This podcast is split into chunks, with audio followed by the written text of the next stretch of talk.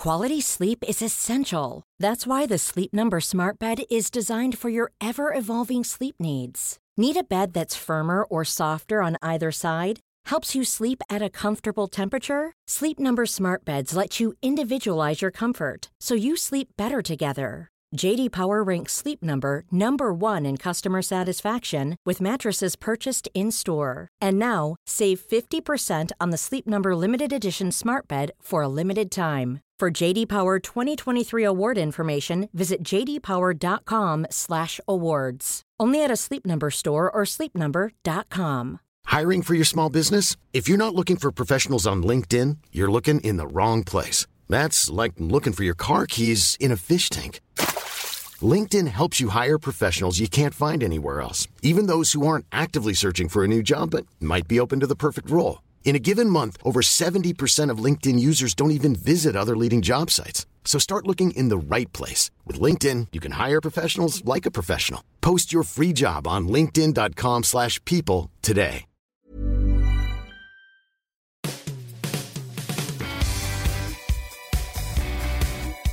Welcome to the Football Writers Podcast. My name is Mike Calvin. I'm joined by John Cross of the Daily Mirror and Tony Hodson the Coach's Voice. Arsenal is a club divided against itself. Chelsea is a club that has found unity in adversity. The contrast is obvious, but still shocking. Chelsea's fans are supporting their own. Homegrown players represent loyalty, commitment, and hope. Frank Lampard is exceeding expectations as manager. Arsenal fans are in revolt. They rejected their manager and jeered their captain. His reaction was unforgivable, but understandable. Someone's got to give, hasn't it, John? Yeah, it's a very interesting comparison, I must say, because I think that if you were talking about sort of fans having a disconnect with their club, maybe even a disconnect with the manager, then you'd be looking at Chelsea in the last couple of years, wouldn't you? You'd be looking at their falling out of love with certain players, with Maurizio Sarri taking the Chelsea fans on, even though, of course, he guided them, let's not forget, into third place and then won them a European trophy. Previous to that, Antonio Conte's kind of breakdown of relations with his players. And the unifying force now of Frank Lampard, I think, is an example to Arsenal, really, that you have to have the right man to guide the ship, really. And I know that's an obvious statement, but I do think that Arsenal, I, I think, ultimately have gone for the wrong man in Unai Emery. I'm surprised, if I'm honest, at how quickly the fans have turned on Emery, but you felt it coming very early on in the season on the back of a previous season where, let's not forget, Emery came in after 22 years of Arsene Wenger the squad was in need of some work, surgery, got them into fifth. Yes, they blew the chance to get into top four, which would have been a sensational return, I think. And also, they obviously blew the Europa League final against Chelsea. But I just think that I've been surprised at how quickly it's unravelled. And I think that's to do with Emery's lack of communication, a complete lack of connection with the fans, this ridiculous notion that he should ha- hold some sort of player ballot to, to select a captain. And guess what? He's ended up with the wrong captain. Now, I'm appalled by fans booing their own player, booing their own captain, abusing his wife. Absolutely, and and you cannot defend that. And if you think as a fan that that kind of toxic, fractious atmosphere within a stadium is actually going to help the team, that you're actually going to support the team by doing that, then you're living on cloud cuckoo land. And then the whole notion then that Arsenal could get it back 2 3 2, which actually did, mm. although then sort of kiboshed by VAR, is testament to the, the mental strength and spirit within some of the players in that dressing room. But it is actually, I think, some of the fans really, and the reaction to Xhaka. Listen, we've all got strong opinions on Xhaka. He's a player mm. that divides opinions. But does any player deserve that? No, absolutely not. And to be honest, they've probably got to remove him as captain now. I can't see any other way round. But really, the fans, that's not the fan sort of kind of behaviour or culture that I grew up with. No, I was really surprised and, and sickened by that. I don't like that. Mm. The players to a degree, Tony, voted with their feet, didn't they? You know, we're led to believe they went round to Xhaka's house to commiserate, I suppose. Mm. But when you get this, what does it tell you about modern football? It's all about the polluting effect of social media and this whole idea that you can criticise without responsibility. Yeah, it's just this idea, isn't it, that, that I've got a view, I've got an opinion, I'm going to share it, no matter how toxic it is, no matter how disrespectful it is. I think you're right, John. I think what is lacking at Arsenal, there is there is great spirit amongst some of the players, there's great quality amongst some of the players. What's lacking is leadership, actually, from the very top of the club all the way down. Um, the idea that you've got a manager asking the players who should be captain feels very kind of reality TV 21st century, doesn't it? That's mm. not the way it is. He obviously looked around the squad and didn't see anyone standing out. I personally think there are leaders in there. I think um, David Luiz, for all his mm. inconsistencies, both as, as, a player and a person. For, for a young player, Guendouzi always impresses I mean, me. Looks like the natural captain of the team, doesn't it? But but he's still very young and you know still establishing himself in the team. Albeit you could argue he's already done that. Um, Lacazette, Aubameyang, you've got top quality players in there, and let's not forget they're fifth. Tottenham are eleventh, and Pochettino's under plenty of pressure himself. But there isn't this sense of you know you're not seeing the Tottenham fans reacting the way the Arsenal fans did yesterday. It was it was dispiriting. Mm. With um, if you look at Arsenal's situation and when we mention Arsenal this season, we tend to mention the player who gets nowhere near the team, Mesut Ozil. Mm. Does Ozil represent the failure of management that might eventually end up doing for Unai Emery? Well, I just think he's that kind of he's representative almost of, of, of what's gone wrong, but also the, the ridiculous nature of this whole swirling atmosphere, you know, between sort of club management and fans, because anyone who, I mean, it's almost like the fans have reinvented Ozil and suddenly held him up with this symbol of, you know, of everything that's gone wrong. Well, actually, you know, let, us let's, let's look at this a little bit more closely. The fans were, were, were fuming with Ozil on occasion. They basically called him a disgrace. They wanted him out of the team, not working hard enough. You know, they'd fallen out of love with this player. I think he's a wonderful player. But has he done himself justice during his time at Arsenal? Probably not. No, uh, I just think. It, it, but he also represents this idea of fantasy because he, he's just he has got the, the world of talent. He's got the, the world at his feet, really, with ability wise. He clearly doesn't fit into Emery's plans, and therefore Özil has become a very convenient stick uh, for the fans to beat with uh, Emery with, really. And that's the issue, isn't it? But look, I wrote something a few weeks ago saying that I think Özil you know, probably hasn't got a future at the club. He doesn't think he's got a future at the club, but just because he's been sort of ostracised like this, it's obvious that he doesn't fit into Emery's plans. I mean, there's been clear games where he thought, whether it be a you know Carabao Cup game, whether it be Europa game, where what's the point? What's the problem in putting him in? Well, there's clearly been an issue why he hasn't put him in. Let's see what happens on Wednesday night, mm. because if he doesn't again play him on Wednesday night, well you're obviously saying, which I don't think you will, by the way, but it's just, you, you know, it's a clear message that they've taken a decision on it. The club are, are, gearing up to, to try and to offload him in January. But it just shows you, it highlights this, this kind of breakdown, really. I mean, I, I, I still think that Arsenal will stand by Emery um, for the time being and basically, while they're in contention for top four, they stick with him. Mm. Because Emery, I think, uh, you know, I feel sorry for him at the moment, really, because he's got this Ozil issue, which you know the fans have suddenly sort of jumped upon, mm. and they'd fallen out of love with him. And let's not forget, it was a year ago. I looked it up. It was it was basically this time last year that Arsenal fans were chanting, "We've got our Arsenal back." And now, fast forward twelve months, and what have you got now? You've got a club, you know, fractured with the same old problem you know, of the Arsene, the dog days of Arsene Wenger. Well, what is the consistent in there? And the consistency, I'm afraid, is, is the fans, mm. and and they're having, they've got a backlash. I think some of the fans are great, and particularly the away fans are absolutely fantastic.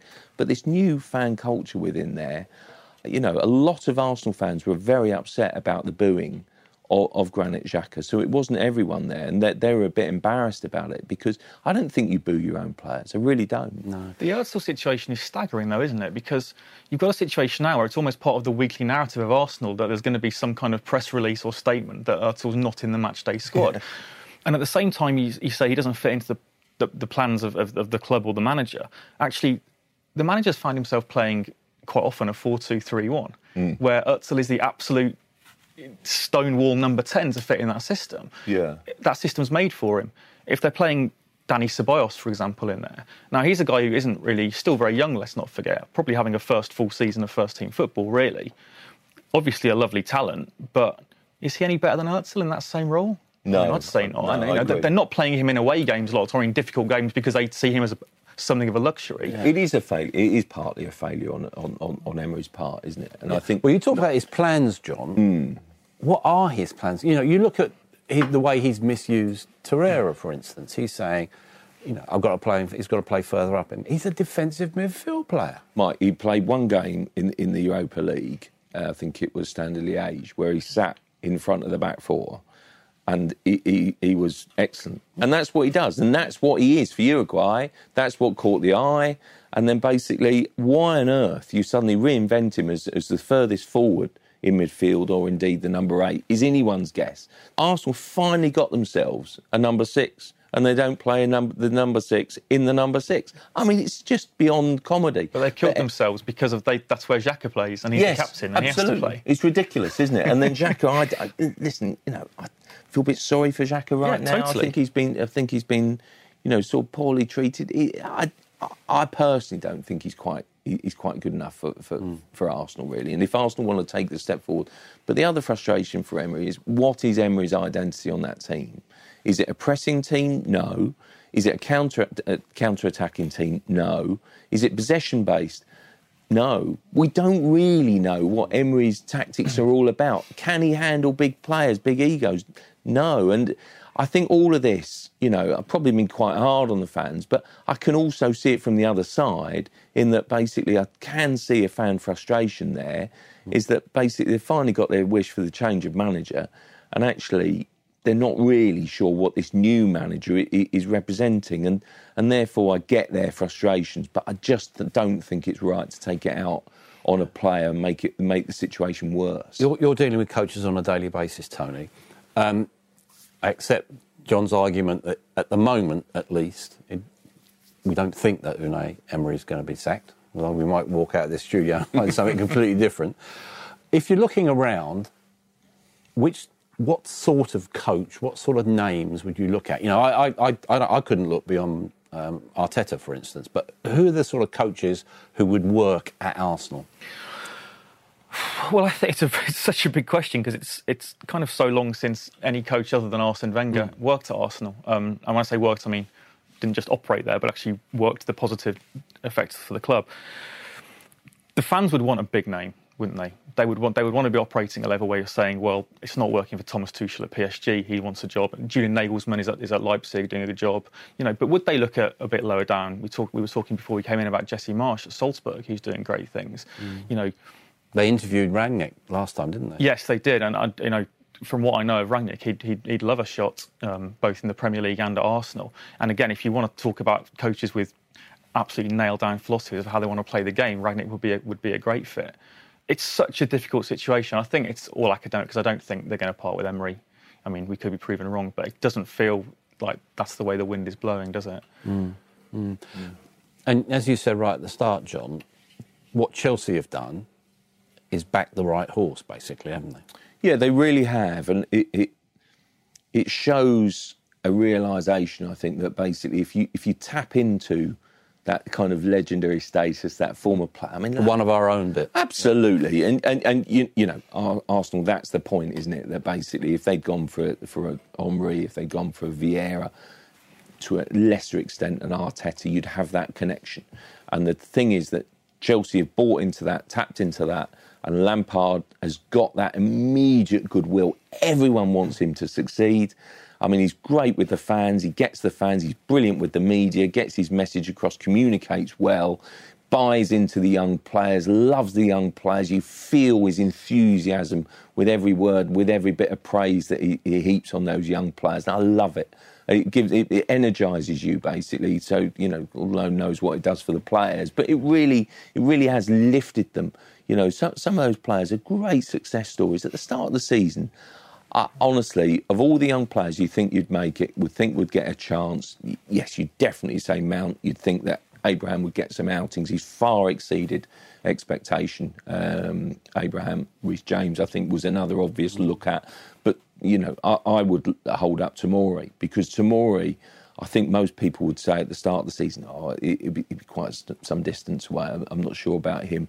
Blimey, he's, he's, he's, mm. he's done fantastic. And, uh, you know, that is sort of typifies that kind of, you know, homegrown talent that Lampard has ushered in. the fans are prepared to live with any mistakes, not that there have been too many, and basically really back the, the team, back the manager, and fall back in love with the club. I love that all round connection. Chelsea are absolutely spot on with it. Because it is interesting, Tony, that if you think of those players, they spent last season at Villa, Wigan, Derby. You know, someone like Hudson Odoi was, was on the outside looking in mm. at Chelsea itself. Um, that is there a model beginning to, you know, we've always, we've always said about Chelsea, look, they, they send far too many people out on loan. But on this case, in this case, because it was perhaps more strategic, it actually has worked for them. There are two things I'd say to that. One is that I think it simplifies things to just talk about Lampard being one of their own and, and bringing the, the feel good factor back to the club. I think that's absolutely the case. And part of the narrative is also that he's kind of been landed with these players. He has to play them because of the because of the transfer ban. Mm. Well, no, he went to Derby last season. He chose to take Tomori there on loan. He chose to take Mason Mount there on loan. Um, he chose to take Harry Wilson there on loan. He made those decisions. I didn't watch every Derby game last season. I know a lot of people who did, mm. and they said that the three best players at the club by a mile last season were Tomori, Mount, and Wilson. So one, Lampard deserves credit for that. And two, he's chosen to play them. He didn't have to play Abraham at the start of the season. He could have played Giroud. Didn't have to play Mason Mount. Could have played Ross Barkley granted, injuries have happened at the back, so Tomori's had to play. But arguably, he's been, as you say, John, the, the biggest success story of three. He's been absolutely brilliant. Um, and the thing I would say about the club as a whole, the, the policy, I haven't, you know, I know the academy there quite well. They have they have loans managers. You know, this is this is this is a change in football generally. These players aren't being sent out anywhere and everywhere. It's being managed quite closely. Would those Tomori and Mount have gone to Derby last season had Lampard not been there? Possibly not. Would Harry Wilson have gone there? No. You know, clubs do a lot of work in deciding where their players go on loan. I know Liverpool do the same thing with their players. There was an issue with Ben Woodburn at Sheffield United last season. He didn't get the playing time, so the loan was cut short. Clubs do a lot of work. They, they want to develop their players in the right way to make sure that when they come back, they're ready for first team football. And mm. Chelsea look to be reaping the benefits of what is a very well thought out policy. Yeah, incidentally, on that, do you expect Ethan Ampadu to come back to the club uh, from Germany? Because he's not getting any minutes with Red Bull, is he? Yeah, you would expect so. Mm. With um, Chelsea, obviously, you know, looking at the weekend, Pulisic gets his hat trick. That's not a baby step. That's a huge leap forward mm. for him. Um, you met the, the American national team coach uh, last week. Give us a flavour of, of his support and faith in him. Well, I absolutely loved it. And I do think it's worth highlighting in that basically, you know, a few of us have sort of known uh, the USA set up, and obviously in typical American fashion, they're very open, they're very sort of PR proactive, mm. should I say? And I really applaud that. And and uh, actually, I have to I have to be honest here. It was it was the USA media sort of set up that basically got in touch with a couple of us, myself included, basically say, look, would you like to see the, the USA coach, you know, Greg Berhalter, and um, in Amsterdam because he'd come over to watch Pulisic in, in action for Chelsea last week. I mean, of course, uh, you know, jumped at the opportunity and sat down with him um, in a hotel before the game, and he just offered this kind of calming voice, and it was just this uh, a voice of support, basically saying, "Don't don't worry about it. Everything is kind of everything that being built up about the." Transfer fees, a big fee, don't forget, the replacement of Hazard, being the only signing in the summer because of the transfer window. That's all one thing, but disregard it. Just judge Pulisic on Pulisic basically, and because he'll come good. Don't worry about him. I've got no fears for him whatsoever. Yes, he's an emotional guy. Explained what happened because people might remember that he broke down on the on the bench after being subbed in America's um, defeat to Canada. He was just sort of kind of explaining that, just offered some reassurance. And it just felt as if that was a really positive, good thing to do. And I just thought, fair play, they've gone on the front foot. And, and listen, it's clearly nothing to do with that. But I just think if a player feels reassured, if he feels that people are batting for him, then of course he's going to exude more confidence. Sure enough, that night he, he lays on an assist for the, for Batshuayi's winner, and then on Saturday scores the perfect hat trick. I mean, it's just it, it was a lovely moment. Pulisic, I think, strikes me as someone who's a bit introverted, a bit shy, sometimes difficult to kind of get his message across. And I just thought you saw after the game at Burnley, him being interviewed, him doing some media, and suddenly there, you know, there is exuding confidence and belief, and it was a complete game changer, and, and it's kind of lift off and take off for his Chelsea career from here. Lovely. It's so easy to forget, isn't it? We're 10 games into a Premier League season. He's what, 20, 21, 22, mm. whatever it is rewind 12 months, and I think we'll, we'll, talk about him in a little bit, but Fabinho at Liverpool had barely been sighted in the mm. Liverpool midfield this mm. time last year. Now he's four years older than Pulisic. Um, had come from playing a you know a good few seasons at, at, Monaco, played away at Arsenal, I think, and looked off the pace. And there were plenty of Liverpool fans saying, "God, we've paid a lot of money for this guy, and look at him now. He's arguably the most important player in the team." Mm. Twelve months before that, the same was being said about Andy Robertson managers sometimes the right thing to give these players a little bit of time. They're not acclimatising just to a new team, but to a new country, to a new way of playing, to a new kind of pressure. Maybe patience is actually the right thing sometimes. It's also one of the most impressive things. We, we talk about the young players, you know, quite obviously. They've done this. They've established themselves. You know, seven wins on the bounce, really without Kante, who, you know, by common consent, is their most valuable player. Yeah, I think you've got last season, Jorginho played as that single pivot and everything went through him. And after the first five or six games of the season, when teams realised, I think it was Everton who were the first team to just basically put someone on him and say, well, see what, you, see what you're made of now. But now Lampard obviously has changed the formation. So at the minute, Kovacic is the one sitting alongside Jorginho. But it just means that you've got two different options and opposition just has more to think about. Kante will add to that when he's fit and, and firing. But what Lampard's done beautifully is just create slightly more variety in the in the build-up, which means that teams aren't quite certain what's coming. And then, of course, you just got huge amounts of pace and talent in front of that. Um, mm. So no surprise that both Jorginho and Kovacic are play, probably playing their best football since they've arrived at the club. Mm. Chelsea got Watford on Saturday, 10 games without a win. But on Wednesday, it's Manchester United in the League Cup. Is that a trophy that is a realistic target for both clubs? Well, I don't think either club would be dismissive of it. You know, it's, it's it, I think it's a trophy that's well worth winning, and you know, it's it's easy to look back upon and sort of say that it was Jose Mourinho's first um, trophy when, when he was at Chelsea first time around. It just gives you a platform, doesn't it? And I just think that, that, that I mean, Solskjaer is just under so much pressure right now, and there's so many questions being asked about Man United and whether they're ready and what stage they are. Are those questions legitimate in your view?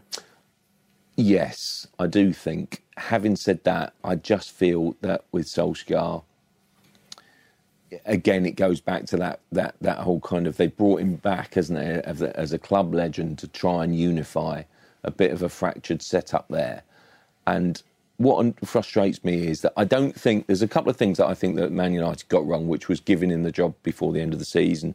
But let's be honest, one, once he won in Paris, every club legend you know, we're, stepping forward to say you've got to give him the job, give him the job right now. So it would be wrong to rewrite history. I also think that basically in the summer, everyone said it's going to take some time. It's going to take some some transfer windows to for Solskjaer to rebuild.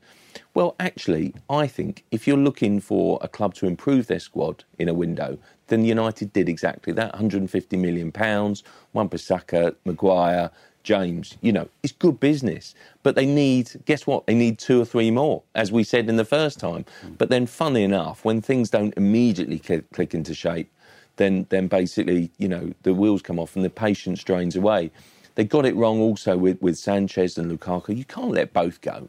I mean, you just can't. Mm. You know, you've left yourselves horrendously short, and now they're struggling for goals. Well, well, there's a shock. You know, it's just, I, I just think it's going to be a process, but you have to be patient with Solskjaer. Having gone in with Solskjaer, even if he finishes 12th, which they could easily do, be out of Europe next season, be mid table, which is unthinkable for United, absolutely unthinkable.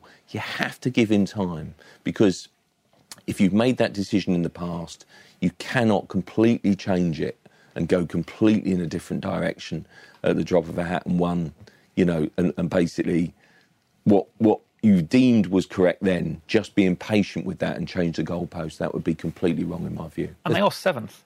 Yeah. They're not 15th. Um, and the nature of the nature of the league this season is probably that the front two will be away and gone as they were last season, and actually they'll be it'll be quite competitive beneath that. So there are two spots there to be had.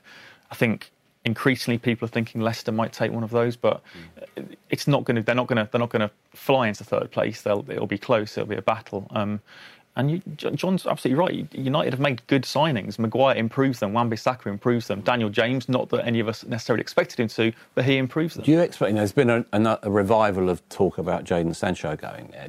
One, do you think he'd fit well? And two, do you think that talk is realistic? Time will tell on whether it's realistic or not. I think he would fit in quite nicely there. Yeah, I think they they are whether United fans like it or not, they're a counter-attacking team this season. They play. They want to be solid at the back. They want to have one or possibly two people sit in front of them, and they want to just let guys around the front four just just run run at teams. Um, Jadon Sancho would definitely add to that. Um, whether at the minute, again, he's, he's not getting a huge amount of minutes. Whether he's getting ahead of ahead of Daniel James, Martial, and Rashford, I, I, don't know. But he would definitely add something to them because, as we've seen with Martial's injury this season, and Rashford hasn't looked totally fit a lot of the time. When those guys aren't there, they're they're a much weaker proposition going forward. Mm. I just think Dortmund will sell because that's their model.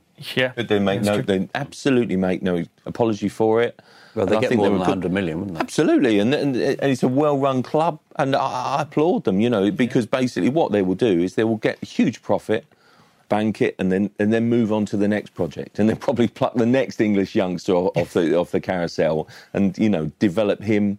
And, and do the same again, and, and you're building up the club, and it's it, it's a fantastic opportunity for those players, and it's a brilliantly run club. Mm. You're at Anfield. Mm. Um, you know, we talked about tables. Spurs are in the mm. bottom half for the first time for four years. Was that yesterday a perfect illustration of two clubs going in different directions? You know, they played each other in the Champions League final. Liverpool are building as a club and as a team, and because probably of a lack of investment and maybe a lack of strategic drive, Tottenham are going the other way. Is that fair? It is fair. The only thing was, I thought yesterday it was a really high quality game, and Spurs definitely played a part in that. And yes, there were some disappointing performances. I mean, a lot of people have highlighted Dele Alli, but actually, I think that you know Eriksen was far quieter. Um, and Dele Alli was asked actually to drop back in and be a bit more defensive. Serge Aurier, what has happened there? That basically you an accident's happened. It's been a. I mean, it's ridiculous. He's a liability. Everyone knew that. He, he, was, you know, the last couple of seasons he's been basically, you know, dropped in for occasional Champions League games, and he's always made a rash mistake in every single game. And and now he's been sort of pushed into this position of being their only option at right back because you know Foyth has been out injured a bit. Walker Peters has he kind of got the uh, I don't know, the, the aggression, the sort of maturity to be first choice right back right now, perhaps not.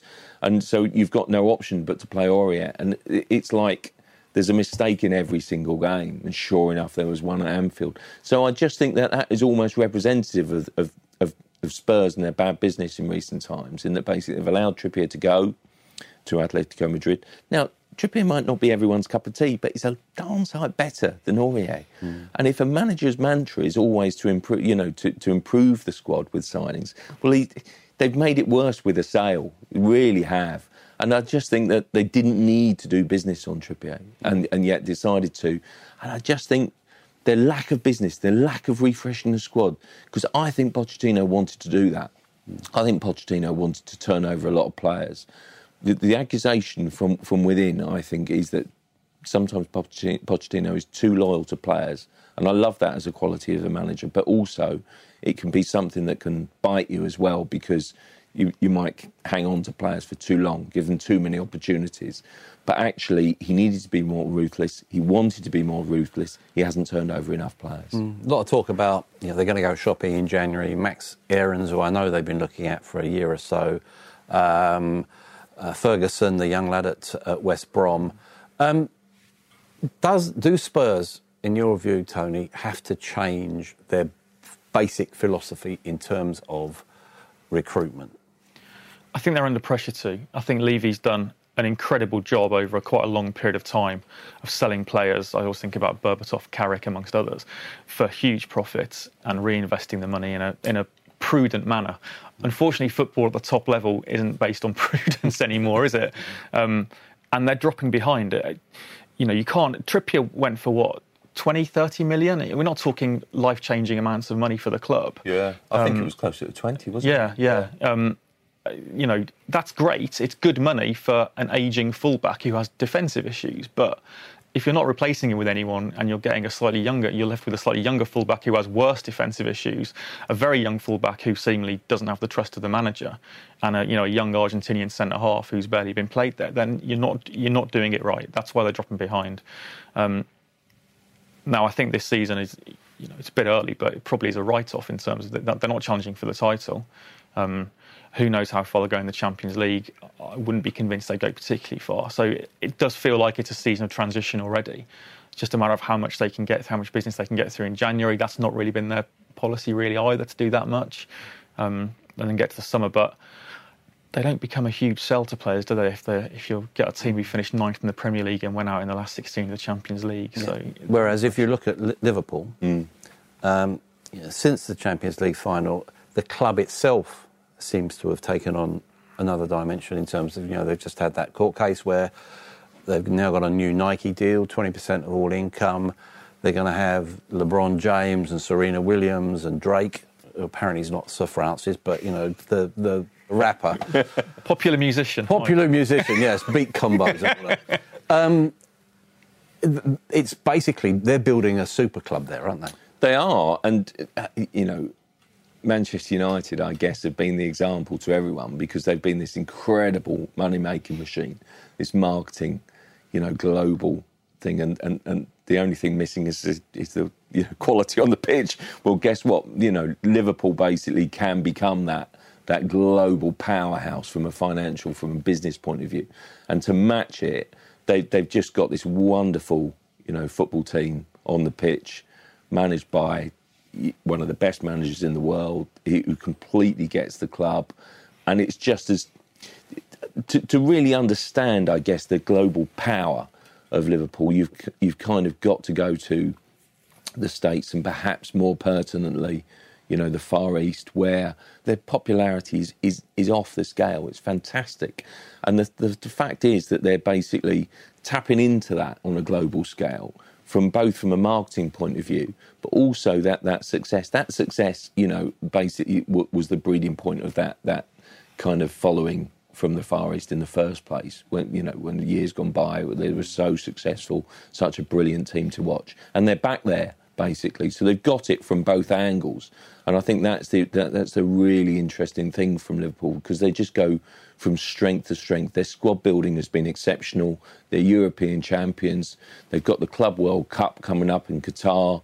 You know, in a couple of months' time, it's the the world is literally there for them, and they're just such a global, expanding force that that no wonder they wanted to kind of tap into this Nike deal. I can see it from a point of view that basically just Nike's such a force and such a such a brand that they wanted to, you know, sort of kind of make the most of that. Given all that, Tony, how worried should they be about uh, Salah and what looks to be a recurrent ankle problem?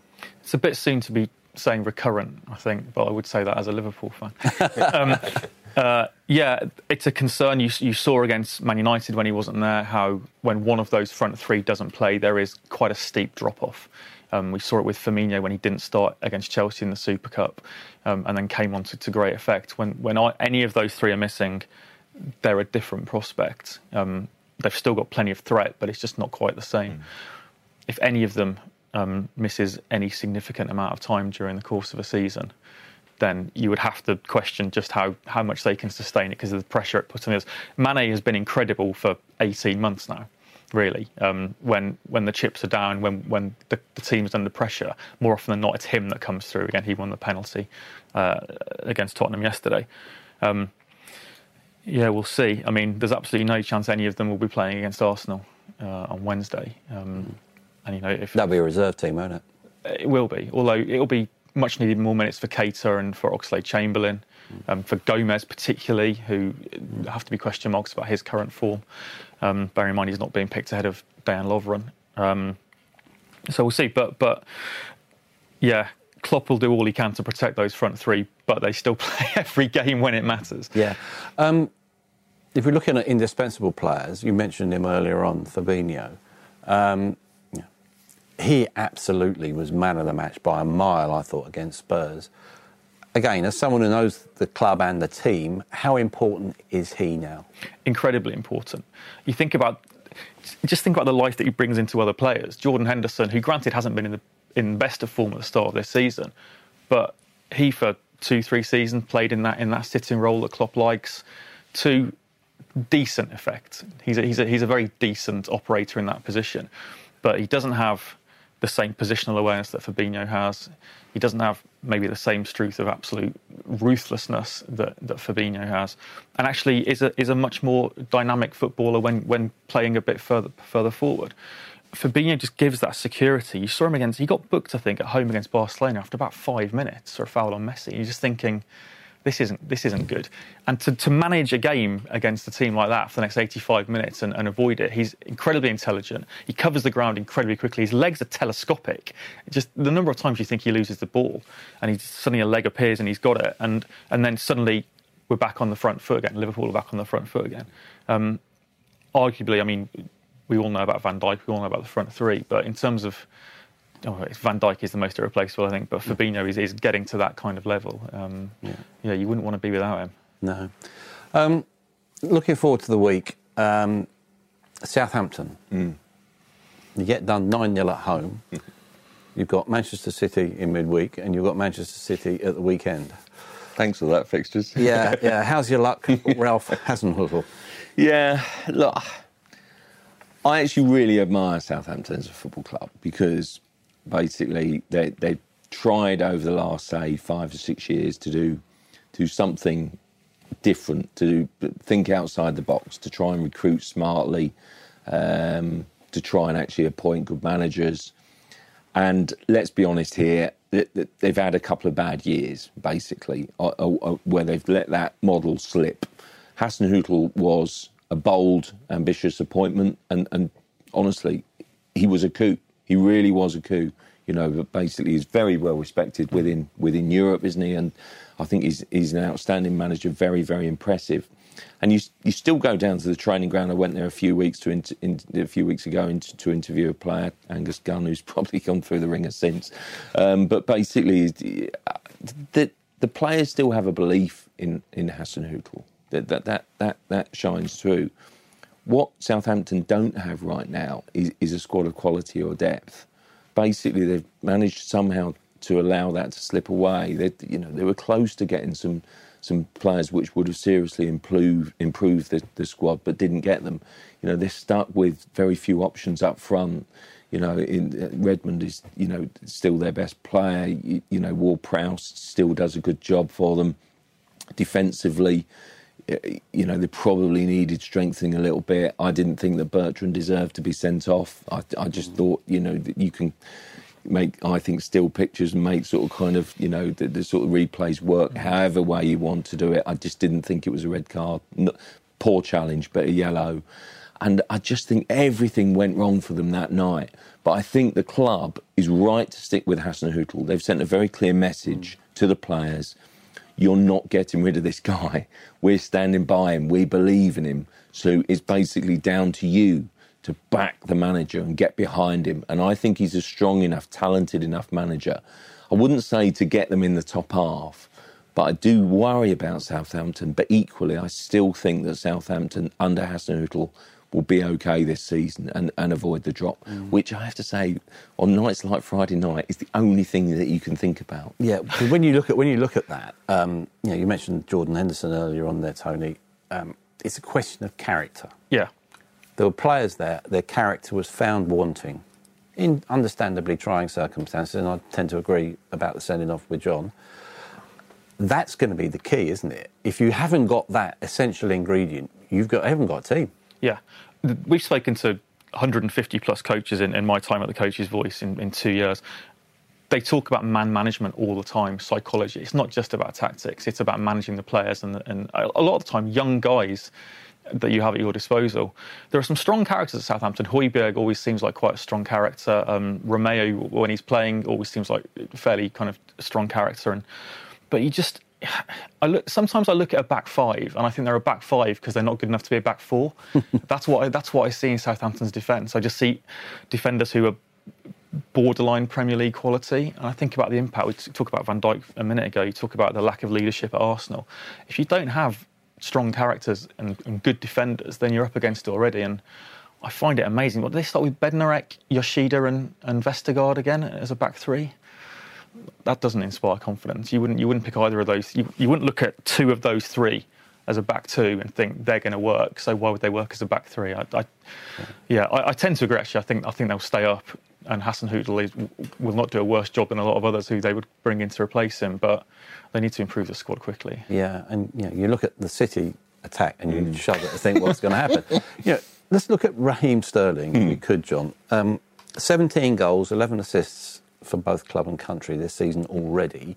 Are we looking at a repeat Footballer of the Year? Yes. I also think we could be looking at the Golden Boot winner. I also think basically you talk about Ballon d'Or. Honestly, everything is there for him this season. He's just I think he's having the best season of his life. I mean, last season was pretty irresistible. He took it to a, to, to a different level then. I just think what what strikes me about this season, which was highlighted by Saturday's game, was that City didn't play particularly well in the first half. But the one shining light, the one player that was driving them on, that basically you know, every time that they were looking to him, every time they were trying to get the ball to him, was Raheem Sterling. He was by far and away the best player on the pitch. And you know, within a minute of the restart, he's then put City ahead, and, and ultimately that was the moment that won the game. So he's just everything to Man City. He's moved on to that to that different level now. I mean, I loved his interview. I think he did an interview with 442 magazine um, a few weeks ago when he was saying, "Please, you know, don't compare me to, to, to Messi and Ronaldo. My figures are way off that." And I like that modesty in him. You know, I, if you speak to him, he's a really engaging, mm. you know, really likable character who's made such a difference off the pitch. But he's also that shouldn't take away from what a huge player on the pitch. He's, for my mind, he's the best player in the Premier League right now, individually. Um, I think he's certainly the most important player in the country for what he represents, and I think he is Manchester City's hope you know, if they are to win the title this season, to make up that ground and wrestle it back from Liverpool, Sterling is the man, he's the go-to man. He's, the, he's by far and away the most important player for them. He's also developed a real sense of ruthlessness over the years as well, which I really like about him. I mean, going back to the Southampton-Leicester game on Friday, the thing that I absolutely loved about that Leicester performance was that they just carried on going, and they've got some players in there. Vardy's obviously one, but Maddison, Tielemans, these guys they've got a hunger. They they want to they want to just kick on. If, why why wouldn't you score nine if you if, if you can? Um, Sterling absolutely has that, which maybe necessarily might not have had as a younger player, but I think playing under Guardiola for so long, there is a relentlessness. Just keep going, keep going, keep going. And yeah, the fact that they, you know, that goal against Villa was what 20 seconds after the after the restart. You know, he was on it. Mm, not every player was, but he absolutely was. It's lovely to actually talk about football and footballers, but we're spending so much of our time these days talking about VAR. You know, again, it was another horrendously inconsistent weekend. Is VAR now more trouble than it's worth? well, we had a little exchange on Twitter on Saturday, didn't we? Because you were making the rugby comparison. Yeah. And uh, the only thing I would say out of that is that basically uh, that highlighted the fact that with video technology, even when rugby is held up as having the perfect solution. You have things in that that make you, leave you baffled. But the communication, Mike, fantastic. couldn't agree more with you. Absolutely, and that is the frustration. I think basically, I had you know there were so many people complaining that basically didn't know why this decision, like you know, uh, the Emirates, a classic case, mm. is that basically if you're at home watching a game live on TV and some of the games are brilliantly covered, aren't they? And you get absolutely every minute detail, then basically you will know exactly what's gone on and why. And so basically on, on the game on Saturday lunchtime, for example, the breakdown was really interesting, wasn't it? That basically it was De Bruyne's cross and it would have been offside against Sterling had David Silva got the touch. Hmm. Well, basically, it was deemed, wasn't it, by the referee and the VAR that it went straight in. And then only afterwards did the, the dubious goals panels stand up and say, actually, it came off David Silva. It's David Silva's goal. And I thought the Premier League basically fessed up, and the, their tweet was remarkable because they sort of they had to confess on on Twitter that this is an independent panel VAR. So effectively, what they're saying is VAR got it wrong. My issue with VAR, and I'm a big I've always been a big supporter of it, an advocate. It's the only way to go. Is the killing of emotion, mm. and there's n- not much you can do about that. The communication with the fans in the ground. You are also asking a selection of the worst generation of, of officials that I can remember. The, VAR is only as good as the officials operating it. Yeah. We, we, people seem to think, oh, it's video technology. It's not video, a robot making the decision. It's still the, the, the referees who are not good enough analysing the video technology. You know, how on earth can someone, someone come up with a penalty against Everton? On Saturday. It just never is. Having not come up with a penalty for Watford the previous week. Absolutely, it's yeah, ridiculous. Yeah. You, you, were telling me earlier that you were a very strong supporter. Yeah, uh, yeah. Have you still got that faith in it? I'm, I'm still pro VAR, but I'm a lot closer to those who are anti it than I was. I think the issue is, again, to echo John's point, VAR isn't some magical entity that's ruining football. It's still fundamentally being run by people.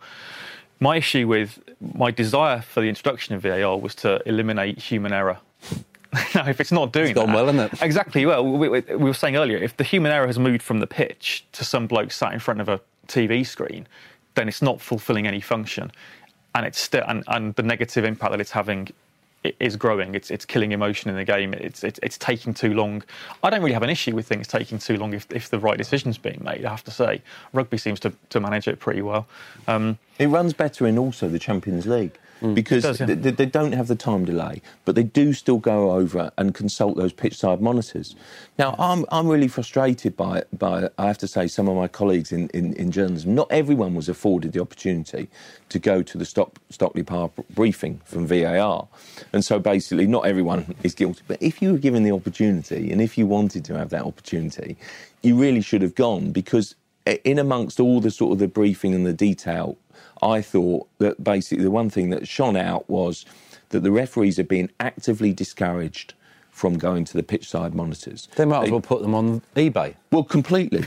and I totally agree with you. Basically, what the breakdown was that they did nine youth tournaments at St George's Park, and they and the part of the VAR uh, trial run was to was to use those in those nine youth tournaments. Now, after the first two, when the pitch side monitors were being used all the time. Basically, there were huge, huge delays, and it was basically causing, you know, carnage. Basically, even at that at that level, they took it upon themselves to say, trust the VAR. Do not go over to the pitch side monitors so much. And basically, for the remaining seven youth tournaments, they hardly consulted the, the monitors at all. And that is the way forward. Now, you might remember I think it was two international breaks ago when basically there was a lot of anger and angst about the sort of VAR, and there was a Premier League stakeholders meeting, and outside Mike Riley was was interviewed, and he was basically saying, "Well, I've never said don't don't consult the, the you know pitch side monitors. The referees can do that if they want."